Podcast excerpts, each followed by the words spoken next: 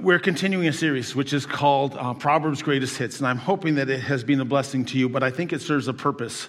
I think that God is wanting to speak to us as a congregation and to people individually.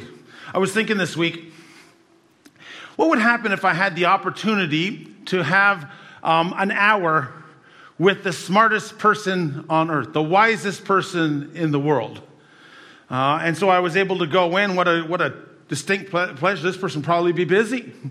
And um, so the questions I started to ask myself so, what would I be talking? Would I ask him financial questions? Would I ask him direction questions? Would I ask him just about the meaning of life type of questions? There'd be so many things that you'd want to ask this person in an hour. Well, in the book of Proverbs, we have opportunity to listen in on a person that the Bible says was the smartest person alive. And so we have a chance to dig in on a number of things which is talking. And basically, scriptures say that God will freely pass out wisdom to those who are hungry and diligent in seeking it. It says that both in the Old Testament, it says it in the New Testament. And I believe that God is calling us to seek out what I will call anointed wisdom. Wisdom that kind of goes beyond our limits, a wisdom that God supernaturally gives us in those moments which are for such a time as this. And the problem is with for such a time as this moment is that sometimes you don't realize it is a for such a time as this until it's already passed. Have you ever had that happen to you? You've gone through a, a difficulty, a situation, and God somehow supernaturally gave you wisdom. And it's only six months after you say, wow, that was a watershed moment in our life. And so the idea is that we need to be continually seeking out wisdom. And I want to talk to you today about the most popular passage in the scripture. I think it is, anyways. It is the most unique. You don't really see a passage like this than any other um, in all of scripture. But the problem is that the only time we hear it, the only time you hear a sermon on it, is on Mother's Day. And I think we take away some of the most important things about this particular passage of Scripture when we relegate it to Mother's Day. So, what I want to do is, I want to take the passage out of Mother's Day and talk about um, its importance in a non Mother's Day sort of way. And you saw the video, which says it's not enough, it's never enough. And and part of, part of the feelings that come has, has to do with this passage. It's, it's in, in Proverbs chapter 31, the last 21 verses. And, and it's one of those things that is, is one of the most incredible passages in Scripture, but it is, it is one of the most frustrating scriptures that we have. So, what I did is I showed that, that video, it's, it's never enough, to a number of women before the service. I said, Hey, I'm going to be preaching on this. Tell me what you think of this, this video. And to a T, every one of the ladies that I showed this to said, That's me. And so you see this level of frustration that we have laid upon the ladies in our church, the women in our church, the mothers in our church. There was an article in February of this year in the New York Times, and basically, this is what the title was America's mothers are in crisis. Is anyone listening to them? And the whole point of the story was there is enough pressure on our mothers, and there are enough pressures in our society as it is. And you throw it in a cauldron of a pandemic, and you have pandemonium. And so we have a number of our ladies who are suffering. And it's a tough thing. So let's go to the passage of Scripture. I don't have enough room um, to put 21 verses in. So if you have your Bible apps or if you have your Bibles with you, I just invite you to read along. I think I'm reading from the New International Version. Or maybe you just kind of want to listen in. And, and, if that's the case, then, then that is fine. We're, we're just glad that you're here. And, and I'm sure that I can kind of get through um, the gist of everything that is being said. Okay? Proverbs chapter 31, verse 10. You guys heard this verse before? Anybody read Proverbs 31, verse 10? Yeah, probably all of us if you've been in the church for any length of time. It says this a wife of noble character, who can find? She's worth far more than rubies. Her husband has full confidence in her and lacks nothing of value. She brings him good, not harm, all the days of her life. She selects wool and flax and works with eager hands. She is like the merchant ships bringing her food from afar. She gets up while it is still night. She provides food for her family and portions for her female servants. She considers a field and buys it. Out of her earnings, she plants a vineyard. She sets about her work vigorously. Her arms are strong for the task. She sees that her trading is profitable and her lamp does not go out at night. In her hand, she holds the distaff and grasps the spindle with her fingers. She opens her arms to the poor and extends her hands to the needy. When it snows, she has no fear for her husband, for all of them are clothed in scarlet. She makes coverings for her bed. She is clothed with fine linen and purple. Her husband is respected at the city gate, where he takes his seat among the elders of the land. She makes linen garments and sells them and supplies the merchants uh, with sashes. She is clothed with strength and dignity. She can laugh at the days to come. She speaks with wisdom, and faithful instruction is on her tongue. She watches over the affairs of her household and does not eat the bread of idleness. Her children arise and call her blessed, her husband also, and he praises her. Many women do noble things, but you surpass them all. Charm is deceptive, beauty is fleeting, but a woman who fears the Lord is to be praised. Honor her for all of her hands have done, and let her works bring praise at the city gate. Wow. It's incredible. Who is this person? Now, you may not realize this, but um, this, these last 21 verses of the book of Proverbs are what is known as an acrostic poem. Um, it is poetry which is happening. And, and if it was in English, the first verse would start with the letter A, the second verse would start with the letter B, the third verse would start with the letter C.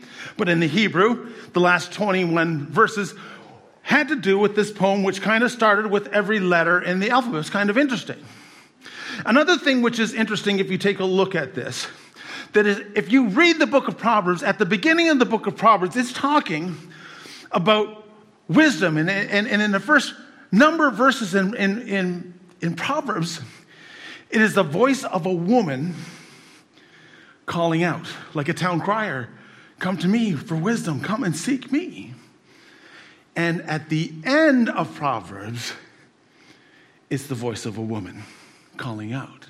I don't think that that's any coincidence whatsoever. The author, the person who writes um, Proverbs chapter 31, is the mother of King Lemuel.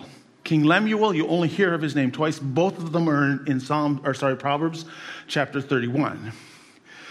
And it is believed by many that Lemuel is a term which means belonging to God or one who is owned by God. Basically, is a term, an affectionate term that Solomon's wife calls him. Hey, you belong to God. You are called by God. And so she begins to instruct him. She begins to say a number of things to him, and it gets recorded in this last uh, chapter of, of Proverbs. And she says, You know, hey, you can't be wasting your time. You need, to, you need to manage your strength. There was strength managing, and there was sobriety. If you're a leader, you can't be drinking. You're responsible for too many people. You can't be letting your life go in that direction. You need to be supporting the weak.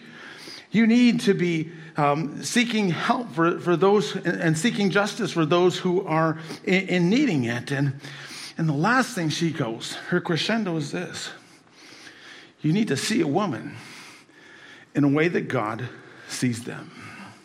And so it's not Solomon talking about a woman.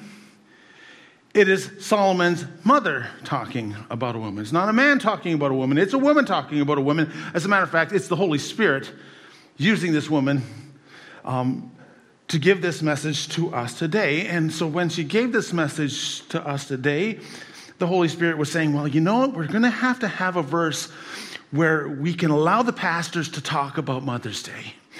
And so this is why we put this passage of Scripture. No, that's not why it is put there. As a matter of fact, Mother's Day was only kind of like 100 years old, you know? So you need to take a look at the context of what is going on. Context is everything. It says a wife of noble character, but the Hebrew word for wife and woman are inter kind of used depending on the context of which it is talking about. And, and this time they kind of chose it that way, but it could be used as a woman just as much. And, and, and if you think about it, it is a mother saying, A woman of noble character, who can find? So basically, there is a search on. And so you're not going to be looking for a married woman for this, this guy. You're going to be looking for a single woman for this guy. So the argument could be made that this woman is basically single. It's talking about a woman. Don't you find it funny? I find it funny that when my daughters see a guy, date a guy, come knocking on my door, hey, dad, I found this wonderful guy. You need to meet him. Uh huh. Right? I remember the first guy came to my door. I'm not going to tell you what happened because my daughter could be listening online. I don't want a phone call this afternoon saying, Hey, dad, why are you such an idiot? So I'll, I'll let you come to me afterwards and maybe I'll share the story then. Well, maybe I won't. I'll just, hey, dear, it's nice to see you online. Glad that you're watching from Ottawa. God bless you. But you find as well that for mothers and the boys, it's kind of not kind of the same thing. I think like ladies are so different. A lot of times, what they'll do is they'll look, you know, and even at a young age, they'll kind of see their boy and they figure this boy needs help. There's no doubt about it, this boy needs help. So I'm going to do the search for him. And so as they enter into youth and they enter into uh, whatever these times as they get a teenager, you know, mom will often say, well, you know, she's a really nice girl. I think that she'd be a really nice girl for him. No, that's not, that's, you know, that's, come on, you know that that's true. This is kind of the thing um, which is taking place. And so, like I said before, context is everything. And sometimes what happens is we get disillusioned and we get misinformed when we take something out of the scripture, kind of cut cookie cut it out and apply it to whatever we're going through today. And we need to realize sometimes who is talking, who they're talking to, what the situation is, what is the full context of what is taking place at this time. And they end the whole passage, the whole book of Proverbs ends with this. You know, among the most important things, they end with, with one of the most important passages, and, and it's like a sum, it's a summation. It's the thing that perhaps you will remember the most. And so we need to consider the time. We need to consider the culture. And it's written a time where women is seen as secondary or strategically. Obviously, for Solomon, it was seen strategically many times. I'm going to marry this person because her dad is the king of this particular area. And in order to have peace, we have to arrange these things. And, and so, in this process, I believe that Solomon's mom has something to say. And so, the best way I'm hoping I can bring some light on this passage of scripture is to talk about a number of factors. Okay? Let's talk, first of all, about what we will call the intimidation factor. That many times when you read this, you feel bad, or we like to feel bad. We say, you know, if this is what it is supposed to be, I'm just going to give up right now. There's no way I can do all the things that they're telling me that I can do. It isn't possible. I get more discouraged when I read this passage of scripture. Just like that, that video says, it's never enough. That's why so many people are taking a look and saying, whew, I'm never enough. Look, just take a look at the Bible. The Bible tells me that itself. But let me tell you, as I look at that passage of scripture, I'm not too sure if any human being could be this. And yet, at the same time, if you take a look, and if you're not so hard on yourself, I believe that this individual is in every woman. I think it's true.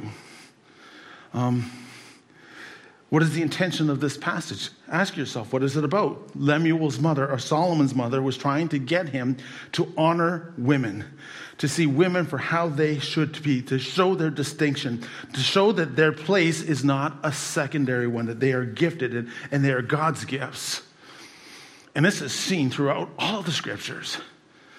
Take a look at, at a time when, when in the Roman government, women were not seen as anything, but yet as the church is formed, you begin to hear of all these individuals who are women who are taking leadership roles in the church. That you see Priscilla and Aquila, workmates with Paul. She was a tent maker. And you hear of, of a girl named Lydia, who was the first convert in, in Europe, and, and she was a seller of purple. One of the first people that are healed in the New Testament in the book of Acts is a girl named Tabitha and they were grieving because of all the things that she had done. And there's a girl named Junia, and there's a girl named Andronicus, and there's a girl named Phoebe, and they're all mentioned in Scripture at a time when you never were supposed to mention women in any kind of writings. And it goes on beyond that. At a time when they didn't have women who were kind of holding those leadership positions, it is shown through history that women did. I don't know if you've ever heard of the term called uh, sac- sarcophagy. Have you heard of the word sarcophagy? Everybody, it's a common word. If you haven't heard, what's wrong with you? Scar- sarcophagy. Sarcophagy, basically, is that at that time when people died and they had their coffins, they were called sarcophaguses. Uh, it's probably not the right way to sarcophagi. The tombs, okay? And what they did for important individuals is that they inscribed on them. They had pictures, stories of their lives. And so, what would happen if this person was a person of influence or honor, they would actually draw pictures, hieroglyphics, or whatever it was, detailing their lives. And so, what they did as they were studying them, they found 203 uh, of these coffins in the Christian community. And of them, of the 2003 that they had, 156 that had the sarcophagi or the, the sarcophagi on it were women. Three quarters were women, one quarter were men. And what they did is they compared that to people outside of the Christian community, and it was 50 50. Isn't that interesting? A lot of the pictures were of these women that were holding, that were holding um, uh, Scrolls, thank you. Whew. They're holding scrolls. They were teaching. Isn't it kind of interesting? It's kind of seen throughout history. And let me just say this in ministry, I don't usually get an opportunity to get too close to ladies. I'm a married man. I have, I just have these, these things that don't allow me to get close because to honor my wife. So, the people that I have gotten, the girls that I have gotten closest to, have been the spouses of my closest friends. And as I was preparing this sermon, I was looking at those people who, the girls that I have gotten closest to through, through the friendships that we've had through marriage. And one thing that I realized was that every single woman had these details of Proverbs 31 to one degree or another strength, character, resilience, compassion, care. Many times didn't see to the same degree in the spouses. And as I began to look, it wasn't the men that had made the woman, many times it was the woman that had made the men. And all I'm basically saying is if you look and you're not too hard on yourself, you may realize, ladies, that all of the things that are in Proverbs chapter 31 are within you. I think it's part of the DNA of our women. That's the intimidation factor. From there, I want to talk about what's called the imitation in factor. Now, the imitation factor has to be done after the intimidation factor because the imitation factor can only be observed and celebrated once you strip away the intimidation factor. Once you realize that this is the truth, what you can do is you can take a look at this individual and you say, wow, isn't this person wonderful? Look at all of the things that they have. And the realization is this is that if these things are in you as women, then you should be intimidated. There's a reason why we celebrate Mother's Day and it's so special. We go out, we have dinner, and we give them flowers, and we give them a card. We do all these things, and Father's Day comes along. Good job, Dad. And there's a reason for that. I'm not angry because of that, because we recognize, we recognize these qualities in a woman. And usually, what you hear about in a woman are all these traditional things. Well, they're loving and they're caring and they nurture and they take care of the kids. But if you look at Proverbs chapter 31, it really doesn't mention a whole lot of the traditional ones that we come to celebrate. It is talking about non traditional. Uh, the, uh, the non-traditional things, and we read this from the, from, from the 21st century, not realizing that some of the things that they were talking about in Proverbs chapter 31 were absolutely incredible. To hear these words come out in a culture like that is absolutely incredible. And so, what they do is they begin to celebrate all these virtues that they have. And it's an amazing passage when you take a look at it. It goes against every traditional view that perhaps we have learned. But it says in, Galatians chapter 3, verse 28 there's neither Jew nor Gentile, neither slave nor free, neither male nor female, because you are all one in Christ Jesus. And so all of a sudden, there's these seven assets that she has value. If we could go back uh, again uh, to the last one, that they have that they have value. They're worth more than rubies. That they not only do they have value, but they bring value to their husband, and they bring value to their children, and they bring value to their community. And there's virtue. It's not just beauty is, is fleeting. It goes a lot more than that. There's vitality that, that they're refreshing. I kind of like verse 14 where it says, She's kind of like the, the merchant ships that come in from afar. This woman is not boring whatsoever. She's vibrant. She's the opposite of domestic. She is visible. She's strong and compassionate. She's involved in her work, and, and, and people notice her vigor.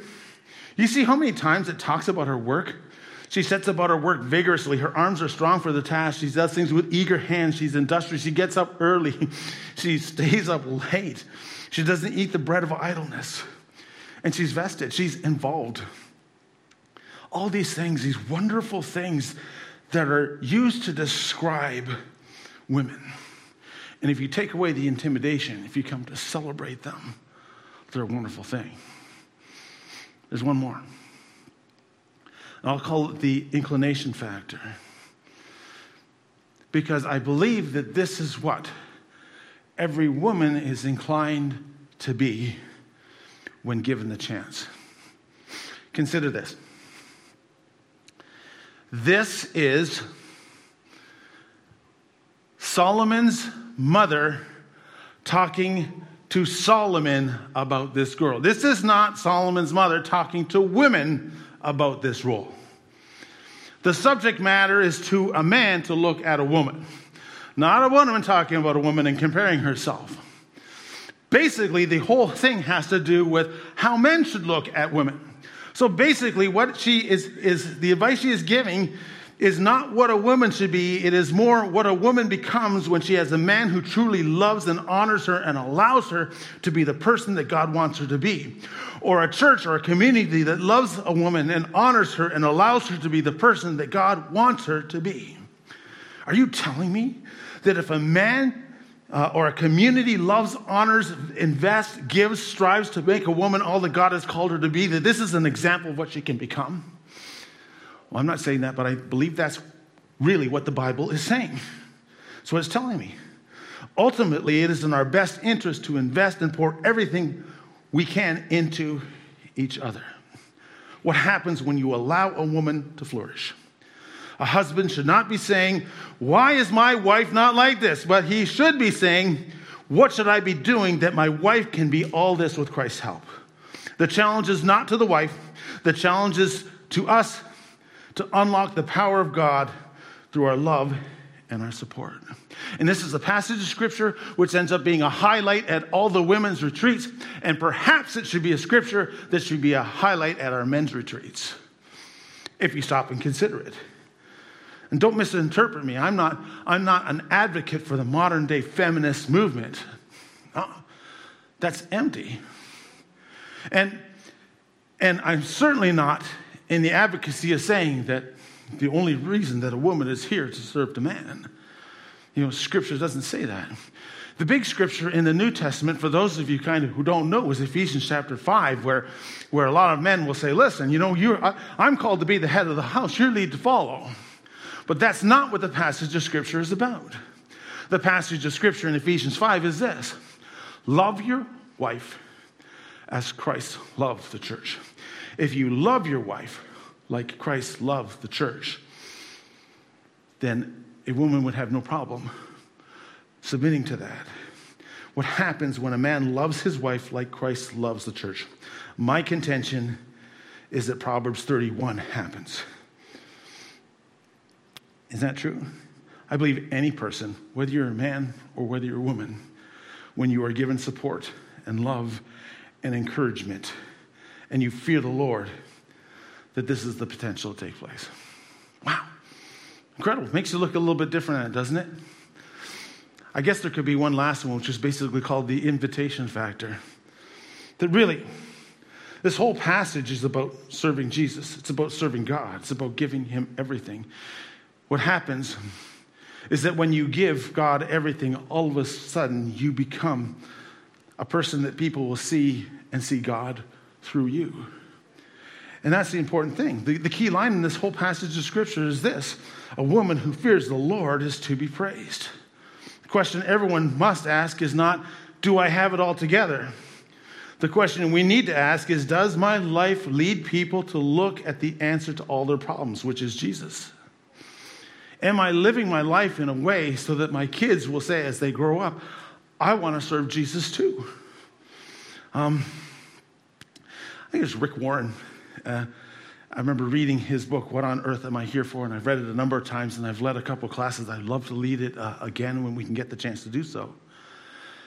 Right near the end of the, the book, he, he begins to describe the fact that, you know, heaven is the goal. Going to heaven and bringing as many people as we possibly can is the goal. When you, when you die, you don't leave home, you go home. But the one thing that he said that kind of hit me is this. He says, You will not be in heaven two seconds before you cry out, Why did I place so much importance on things that were so temporary? What was I thinking? Why did I waste so much time and energy and concern that wasn't going to last? And hopefully, this will encourage every one of our ladies who are so discouraged by the fact that it's never enough. I heard a, I heard a story of um, a lady speaking. And she said, I was going and doing everything that I was supposed to be doing according to the, the church handbook on what a woman should do, what a mother, what a wife should do. I know one doesn't exist, but it kind of does exist, don't you think? And she said, I just left frustrated all the time. And then all of a sudden, exhausted, I admitted that I had been weakened by a very common and insidious temptation. She said, I wanted to be for Christ instead of being in Christ. We spend so much of our time trying to do things for Christ when Christ never really asked us to do that.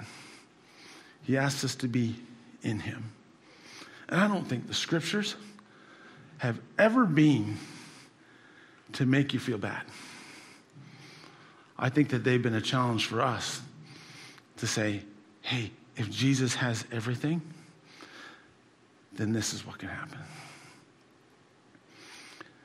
And I think that there's a challenge for all of us. And if you're here and you're suffering and you're just feeling the weight of it. I believe that there's a God who knows everything that you're going through and says, you know what? Just lay it down on me. Allow me to do the work that I need to do in you. And, and perhaps if you're here and, and you're married with a, with a wife who suffers from this, the job is this okay, God, help me do everything I possibly can to make the wife that you have gifted me with the person that she is intended to be. So, God, I just pray this. I pray this for all of us. I pray, Father, against this, this, this weight that has been placed upon the church and many of our church wives and, and women. I pray, Father, that that burden will be dropped at the altar today as we have our last course, our last song that we sing. I pray that it will be a healing moment. I pray that it will be a time where we will leave refreshed by a proper perspective of the Word of God, which says all these things, these wonderful things about the women in this congregation. And that when we live in you and when we abide in you, the great things that you can do through us. Have your way in our midst, we pray. In Jesus' name, amen. Thank you for taking the time to listen. Let's continue the conversation online. Visit us at bethelbrandon.ca or follow us on Facebook.